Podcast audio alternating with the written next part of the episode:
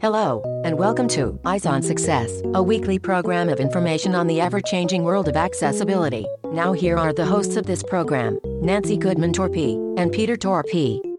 Hello, I'm Nancy. And I'm Pete. On this show, we usually talk with and about people with visual impairments or some kind of visual limitation. But this week, we'll be doing something a little bit different. We'll be talking with somebody with some physical limitations. And we'll see that some of the challenges that these people have to overcome are sometimes very similar to the issues that people with visual impairments have to overcome. We'll speak with Gabriela Serrato Marks, a geology graduate student at MIT, about her experiences and thoughts about receiving an education and having a career in a STEM field as a person with a disability. And STEM is science, technology, engineering, and mathematics. But first, for our tip of the week. This week's tip comes from Gabi.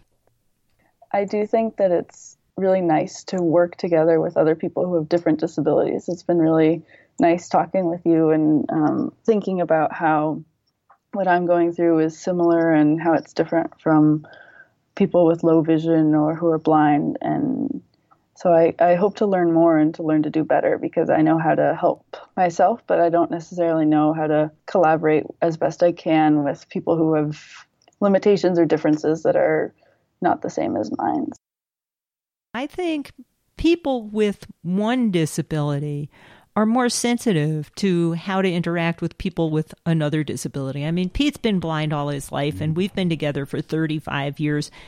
So we're both pretty comfortable with blindness. And so when we meet somebody who's in a wheelchair or hard of hearing, it's easier to get over that initial awkward hump that it's like, geez, I don't know how to interact with somebody who's got this issue mm-hmm. because we've been over that hump from the other side so many times. Yeah, it makes it a lot easier to make the connection quickly and not have it be so awkward. Right. Yeah. And we can all learn from each other's experiences since, you know, as we went through this interview, we'll see that there are many shared experiences and there are not so different issues sometimes that we face.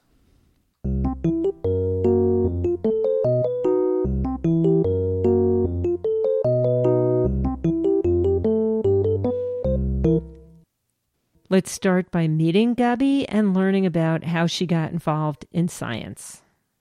Hi, I'm Gabi Serrato Marks. I'm a third year PhD student at MIT in the Earth, Atmospheric, and Planetary Sciences Department. Um, I study past climate change using cave deposits, and I'm also interested in issues of accessibility in science. And you've been interested in science from a very young age, I understand. Yeah, the first time I got interested in science was probably my second grade biography project, and um, I have a picture of that of me dressed up as Marie Curie.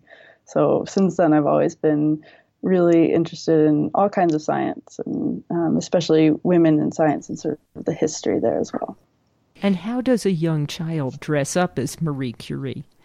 I borrowed my mom's shawl and I had a microscope and I think I had like a long dress because in all the pictures of her she was very like proper. So I, I wanted to emulate that. well, at least you didn't have any radium in your pocket. Yes, thank goodness. so, most of our listeners have visual impairments. I gather you do not, but you have a different kind of disability. Can you describe that?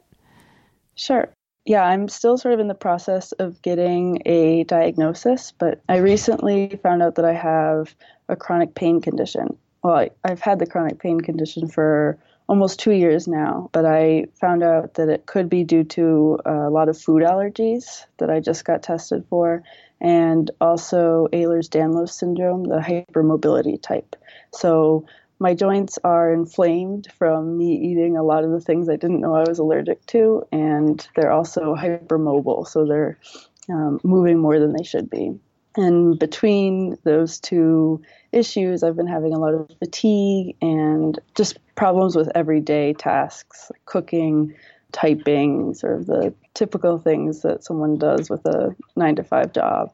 So it's been a little bit of a challenge figuring out how to um, make that work. But in addition, I do go out into the field for caving. So trying to figure out what kinds of accommodations I need to go into the field has been a challenge as well. So I'm kind of curious, how quickly did this condition of yours come on? Was it sudden or took a few years? I've been trying to figure that out too. Um, my doctors have been asking me that, and I think that it started pretty slowly. Actually, um, I first I injured my back, and then I started having problems with my jaw, and then my hands, and at this point, it's sort of widespread throughout my body. So it, it started as localized injuries or pain, and kind of spread from there. Wow, how sad. Boy, you're awfully young for that. Yeah, a lot of people have been telling me that, but there's a big community of people that I've met on Instagram actually who have a similar condition, Ehlers-Danlos hypermobility or the other types, and they are all about my age as well. So it's really yeah, there's a lot of people going through a similar thing. And I know that working on a PhD is a lot of work, especially if you're at MIT. But do you have any time for fun? What do you do for fun? I go to Maine a lot with my family. My parents live up there. So I spend some time up there. I really like to garden. It's sort of a dorky activity, I think, for a 24 year old, but I really enjoy growing like little squash and um, hopefully things I can eat. I haven't been very successful so far, but I do enjoy that and I like to really be outside. I like to swim and canoe and kayak. So I try to still do those things, even though it has to be for shorter periods of time than it used to be. I used to be both a competitive swimmer and a college water polo player. I'm used to a really active lifestyle. It's hard to be uh, hanging out at home, but I also have a cat that I uh, like to spend a lot of time with. So when I'm not out and about, I try to relax as much as I can, um, watch a lot of good Netflix shows, documentaries, stuff like that. So we recorded this interview a couple of months ago, and we recently asked Gabi about any improvements she's seen. And she replied that she had good news and bad news. So she's had a whole lot less fatigue and has even been able to successfully complete a week of field work with full participation in all caving and hiking. But the bad news is that she still has a significant amount of pain. But with at least the improvement in the fatigue, she's able to do many more things than she was before. You are listening to Eyes on Success. Success, success, success, success, success. This week's focus topic is Gabi's experiences in a STEM field as a person with a disability and what she's doing to raise awareness of issues that people with disabilities face. So, as Nancy mentioned earlier, usually we interview people with some kind of visual impairment or disability, and this interview is a little bit different, but what caught our attention about your blog about chronic pain was the fact that you know you have to deal with this if you want to do what you want to do professionally and personally, but you find other ways of dealing with things or interacting with your colleagues. Can you talk a little bit about that and what this has meant to you, this life changing event? Yeah, it's been really interesting to figure out um, how I can still have the kind of career I want as an earth scientist and also succeed in a way that other people view with a lot of value. So, uh, I mentioned in my article that a lot of faculty in geoscience departments think that there should be a field course requirement for any kind of geology undergrad. So, before you have your degree, you should spend at least a week, maybe more, in the field looking at rocks. Um, and I'm not sure that as I move forward with my career that I'll be able to lead those or even take part in them as an assistant or anything along those lines. So I'm trying to figure out how to still have people view me as a competent scientist, even if I have a long list of things that I can't do or that I need help with. What kinds of activities do you need assistance with or adaptations in order to perform? So, one of those is carrying heavy rocks out of the cave. So, we go in and we take samples, and then not only do you have to crawl out of a cave, but you have to do it with 20 to 50 pounds of rocks and equipment on your back. So, I can't do that at this point. Trying to figure out how I can either ask for help or um, carry a smaller amount, and sort of the balance between still participating but also um, getting done what I need to get done has been tricky so far. And that's a perfect example where the details of your issues are different from those that a blind person might have. Right. But obviously, doing a field trip into a cave to collect specimens is going to be challenging, at least for a blind person, although we have mm-hmm. interviewed at least one blind geologist and he went through his whole career and did just fine, but again, had to make accommodations. Yeah, you have to make changes. I'm interested in trying to figure out how to make um, textured maps, which some people have done before. The um, IAGD, the International Association for Geoscience Diversity, has some textured maps that they made for anyone with low vision to be able to do similar field trips as well. There's a lot of parallels for sure. What kinds of things are they doing? They're doing a lot of really interesting work. Uh, they have a pretty detailed website, but what I have heard that's coming up is an accessible cave tour. So it's going to be a fully accessible field trip for anyone with any sort of disability or limitation. And I think that's going to be really fun. I really hope I get to tag along for that. But beyond that, they also do a lot of advocacy work and they have a lot of their volunteers are engaged in education research.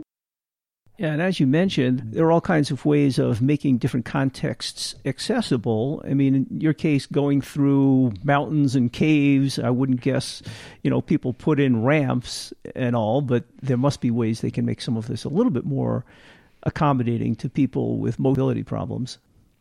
Yeah, it's very true that there are not a lot of paved roads directly leading to a cave. Um, and then once you do get into any of this outdoor exploration, you sort of have to go off that paved road for it to be considered hiking, I guess. so it's a challenge to figure out what to ask for in some ways. There are some really cool assistive devices now, like powered wheelchairs with really big wheels so that you can basically off road in your wheelchair. Um, and I haven't used those personally, but I've seen some pictures of them and they look like they have a lot of potential to be helpful to people and um, for snow as well. I don't know really where the the balance is between having full access to the outdoors and changing the outdoors so that it's no longer the same. Especially because I am an earth scientist and I don't want to see full swaths of forest paved over um, in the name of accessibility or anything else. I'm not sure exactly what the answer is. I think there are some caves that have um, flattened surfaces, and those can be easier to walk on um, for tourists or really for anyone. Um, I've been saying that I'm sort of like taking your grandmother out into the field, so the things that you might have to do, like walk a little bit more slowly, or at least what I have to do with my grandmother. And so trying to explain to people that even though I'm 24, you still have to act like I'm your grandmother outside at least has been sort of a, a funny transition for me. Well, and I think in all these circumstances, there's a certain degree of customization that has to be done. I mean, sometimes you come across these issues and you really don't know in advance how you're going to deal with them, but you maybe know that you can or you have some tools at your disposal for addressing these issues, and it depends on the situation, as you say. There isn't a one size fits all solution. Yeah, I definitely agree with that. And I, I would guess you've probably figured that out as well in your career that sometimes surprises come up and you uh, have to just figure out how you're going to deal with it right in that moment. Since I'm still pretty new to this, I don't think I handle it as well as other people might um, who have either been born with a disability or who have just had more experience asking for what they need. But I tend to have sort of a panic moment for at least a couple minutes where I figure out what I need to do. I think another issue is some disabilities are more visible than others. And so you have a totally invisible disability. I would be considered totally able bodied, but you know, there were a bunch of years where I went through having real trouble with carpal tunnel syndrome and I had awful, all sorts of hand pain and wrist pain and ultimately surgery. Mm-hmm. And you know, people would look at me and say, Well, there's nothing wrong with you. And then I would try to do something and it wouldn't happen. And that's another difficult interaction when you look like there's not a problem, but there really is. Yeah, I'm sort of interested to hear um, how that has been different for you or for other people with low vision as well because I know sometimes that's visible and sometimes it's not. So it's it's interesting to think about those parallels as well.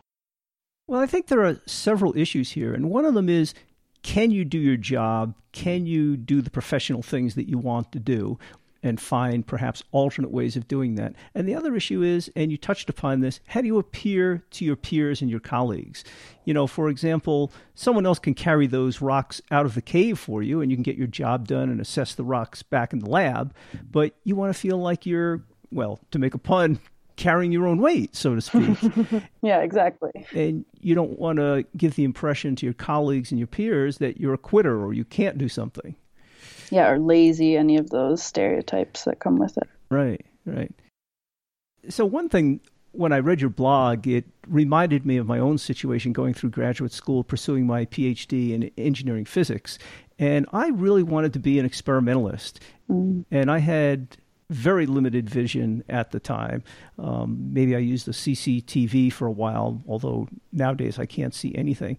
But I tried working in the lab, and after a year or so, my advisor, you know, called me in and we had a discussion and he said, you know, you sure you want to be an experimentalist? And I said, yeah, this is what I want to do. I like being in the lab doing practical things. He said, well, look, I've seen you work, you know, I'm sure you can do anything you want to do and just realize it may take a little longer, it may take a little bit more effort.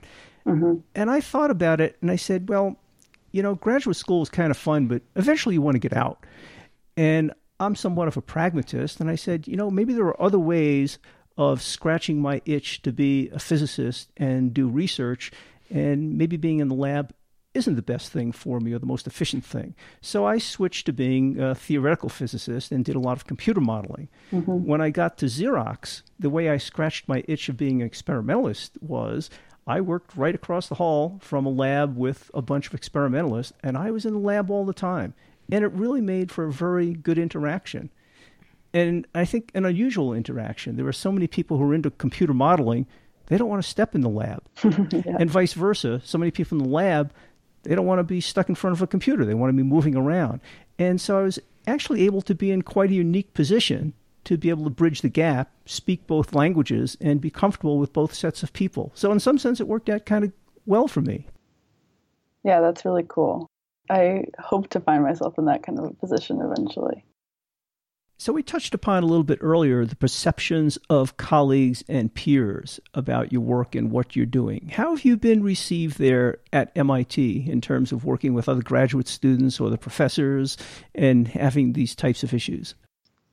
My advisor has been extremely supportive of me and um, has offered to basically do whatever I need to make sure that I can succeed in my program. And I have a lot of good friends here who have helped me. And on days when my pain is really high, I have a friend who likes to carry my backpack for me, which is very funny. So she has one backpack on the front and one on the back. She has to carry her bag as well. Um, but it's been really nice to see how strong a lot of my friendships have remained, even though I sometimes have to say, well, I actually can't um, go bowling with you, or I can't go out drinking with you until however late at night. I'm just going to stay home and rest here. Um, so a lot of my friendships have remained really strong despite the changes to my life that I've had to make. I think there have been a couple times when people who aren't familiar with what I'm going through have asked me, like, oh, why aren't you carrying that? Or, oh, you don't feel like helping. And they're sort of joking, but it puts me in a really awkward position of having to figure out whether to tell them, hey, I'm having this health issue, or even what to say because I don't have a very clear diagnosis yet. And so trying to decide whether to tell them something and make them feel awkward when they were just trying to tell a joke or letting it go is something I haven't figured out yet. Well, and as Nancy said, you know the condition you're dealing with isn't really visible to people it's harder to explain right you know for exactly that reason when I was in Rochester with my friends for the past 20, 30 years, everybody knew I was blind. And since I was mostly with Nancy, I rarely used my cane because she's a good guide. I use it at work, but, you know, when we went out socially in restaurants and stuff, I didn't. When I came to Colorado, I actually made it a point to take my cane virtually every place just to sort of make it easy to get over that discussion about, oh, I'm blind. I'm not just standing here in the corner, you know, not looking at you because I'm weird. Yeah, you know. Mm-hmm. And so it kind of is an easier way of overcoming that situation. Yeah, having a visual marker of your access needs or why you might be acting a certain way. Yeah. Yeah. It sort of bypasses the awkward discussion about, you mm-hmm. know, come over here. right. but I've generally found through my education and career that, you know, particularly the people you work with every day, I found them to be generally very supportive. You know, my colleagues in graduate school, when I didn't have all my books recorded on tape before classes started, they offered to read my quantum mechanics book for me, which oh, certainly wow. isn't an easy task. And then, you know, even the managers and people I work with at Xerox, you know, anything I needed, they were very eager to bend and, you know, get the adaptive equipment that I needed. Yeah, that's really nice to hear it's nice to see that people are willing to be helpful when when we need it. I think in general, people like to help if they know there's a need. You mm-hmm. know, they feel good about it, and it can make things work more easily for everybody. Yeah, and I think also flipping the script from how can people who don't have disabilities help people who do, and thinking about um, how we as people with disabilities can tell our colleagues what we can do and what we are really good at and not have it just be this sort of pity or inspiration or things like that that I'm sure you are familiar with. Yeah. Fortunately, I think these days people are a lot more aware and you know conscious about accessibility, disabilities, how to deal with it, and you know they're trying to be more inclusive in general, and that's a big help. People just used to stick their head in the sand and ignore it and throw people like that in a you know a separate room or something. Mm-hmm. Things have improved, but I guess there's always a ways to go. Yeah, and I'm excited to see what types of things come up uh, in the science fields, and especially with new computer technologies and apps being designed pretty much every day. It seems like um, it'll be cool to see how that impacts people with disabilities around the whole world. Yeah, new technologies have made a huge difference. Mm-hmm. What are your plans after graduate school? What would you like to do? I'd like to become a professor. Um, I went to a small liberal arts school, Bowdoin College in Maine, and I really, really enjoyed my experience there and the time I spent working one on one with professors or in small classes. So I would like to teach in a similar setting, but I'm trying to keep my options open because I am aware of the academic job market right now. So I'm really interested in science writing and science communication and trying to figure out how to best bring science out of the ivory tower of academia and into everyday people's lives because all the scientists that I know are also just regular people. So it'd be nice to have less of a disconnect, I think, between people who are involved deeply in science on a daily basis and people who are more curious or have questions about things. My mom was asking me recently how Hawaii formed, and she said, "Like I know it's a volcano, I know it's lava, but I don't get it. I don't understand how all this could be lava." So we had a really interesting discussion about um, geology and volcanoes. So I think simple things like that are a lot of fun. So trying to find ways to communicate with the public and kids and all kinds of people about the science that really interests me. And you haven't been waiting until you graduate to start doing that. I see lots of information on your webpage where you're available for giving public presentations on all of those topics as well as writing about them. So it's great. You're getting started early. Yeah, thank you. I think, in summary, there's several messages that people can take away from this discussion we had. And one is that the first thing to do is to recognize what limitations you have and kind of accept what those limitations are. And once you understand that and have come to accept your situation, you can deal with changing your situation and making accommodations so that you can really live your dreams and do what you want to do. And in the end analysis, it's a lot up to you as to what you'll accomplish. You have to learn to be proactive, learn to look for creative solutions, and just keep driving forward if you want to be successful. And that can certainly be done. We've talked to many people who have done that.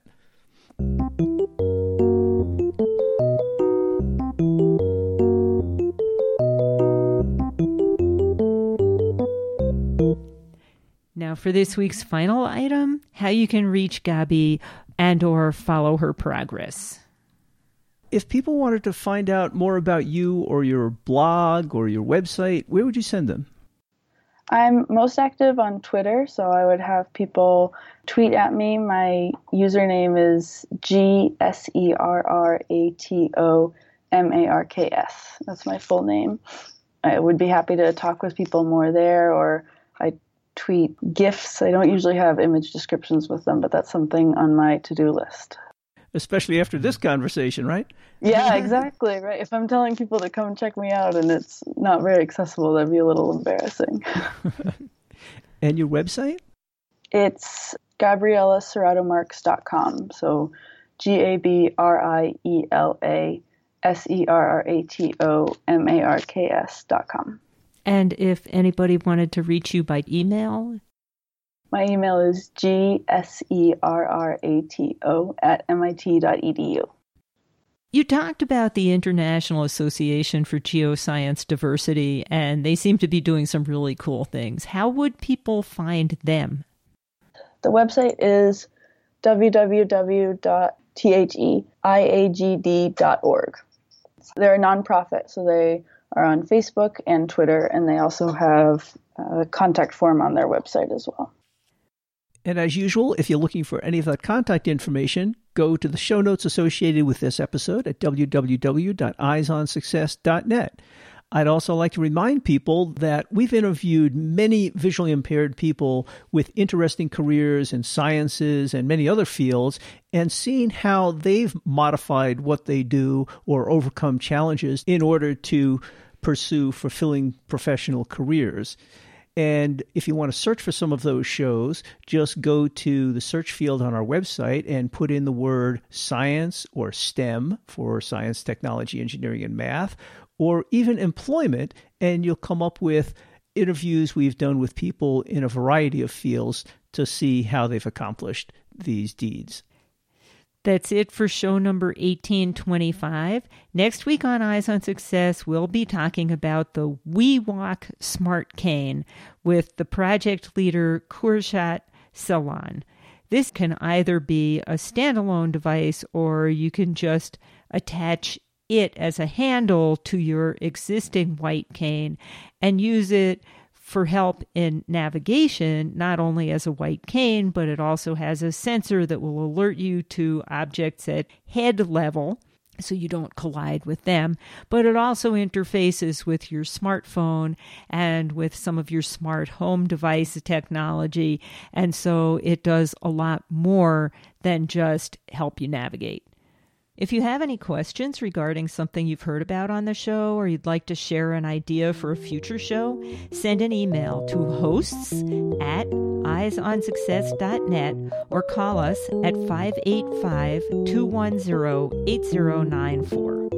You've been listening to Eyes on Success, hosted and produced by Nancy Goodman Torpey and Peter Torpey and distributed by WXXI Reach Out Radio. Browse the full archive of programs, find instructions for subscribing to the podcasts, and much more at www.eyesonsuccess.net. You can also find us on iTunes and follow us on Facebook at Eyes on Success or Twitter at underscore Eyes on Success.